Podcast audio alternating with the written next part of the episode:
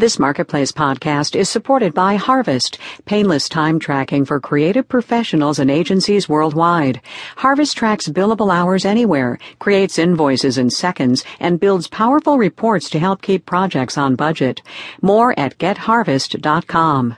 And by Covestor, the online marketplace for investing. Want to own the same stocks your money manager purchases for their personal portfolio?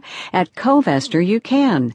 Covestor.com. Online easy, human help. Marketplace is produced in association with the University of Southern California. Coming up on the broadcast today, the corporate side of storm recovery, subways and rising sea levels, and some music to do your politics by. We've got a studio session with the National straight ahead. From American Public Media, this is Marketplace.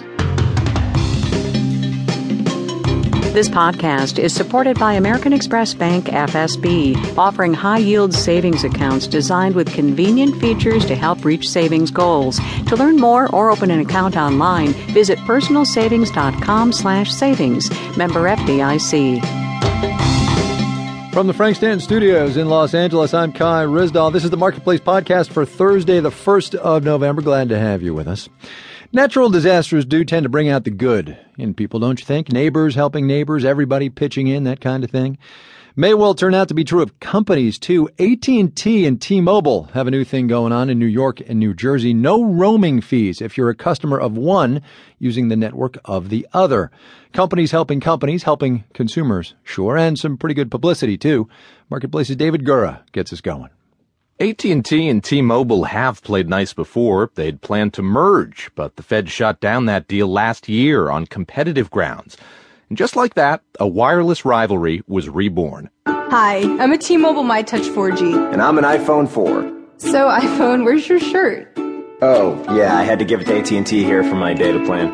Analyst John Burns says this kind of post-Sandy cooperation may look good, but it's also necessary. Sandy strained both networks by knocking out cell phone towers across the mid-Atlantic. You have both a supply issue where there's not enough towers and a demand issue where people are using their phones more than they normally would. Burns says this is the first time he's seen wireless carriers collaborate after a natural disaster, and it's also rare in other sectors. Kelly McElhaney teaches at the Haas School of Business at Berkeley.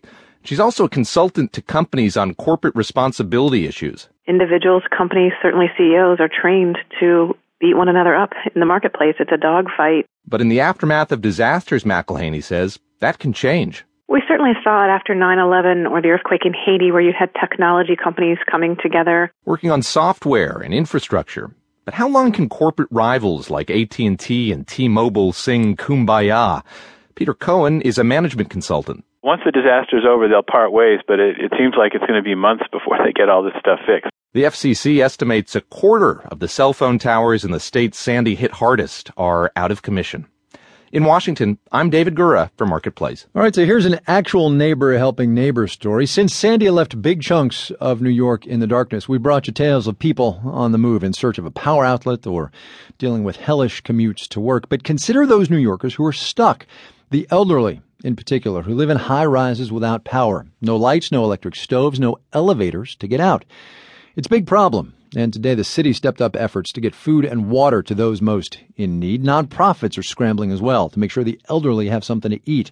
Marketplace's Mark Garrison went along for the ride, or to be more precise, the steep and very dark walk. So we have one client that's in need of meals right now. They At City Meals on Wheels in Manhattan, volunteers Emily Rosansky and Eric Blumenfeld are getting their assignment from a staffer who shows them what's in the eight pound boxes they'll be hauling. Tuna crackers, applesauce, and we are also putting water. Uh, their first delivery is on the 25th floor. They're taking the stairs. Out on the street, we cross into the powerless part of Manhattan. The walk to the building isn't far, but we're all thinking about the walk up. Right now, it seems like the tallest building I've ever seen, which is not true, but it's just because I know I'm going to walk up it. it feels feels intense. City Meals, good afternoon. Can I help you? And it's intense back at City Meals on Wheels, where they're making thousands more deliveries than normal. Executive Director Beth Shapiro says broken elevators make their job feeding homebound elderly even tougher. We are seeing challenges that we've really not seen in years and years.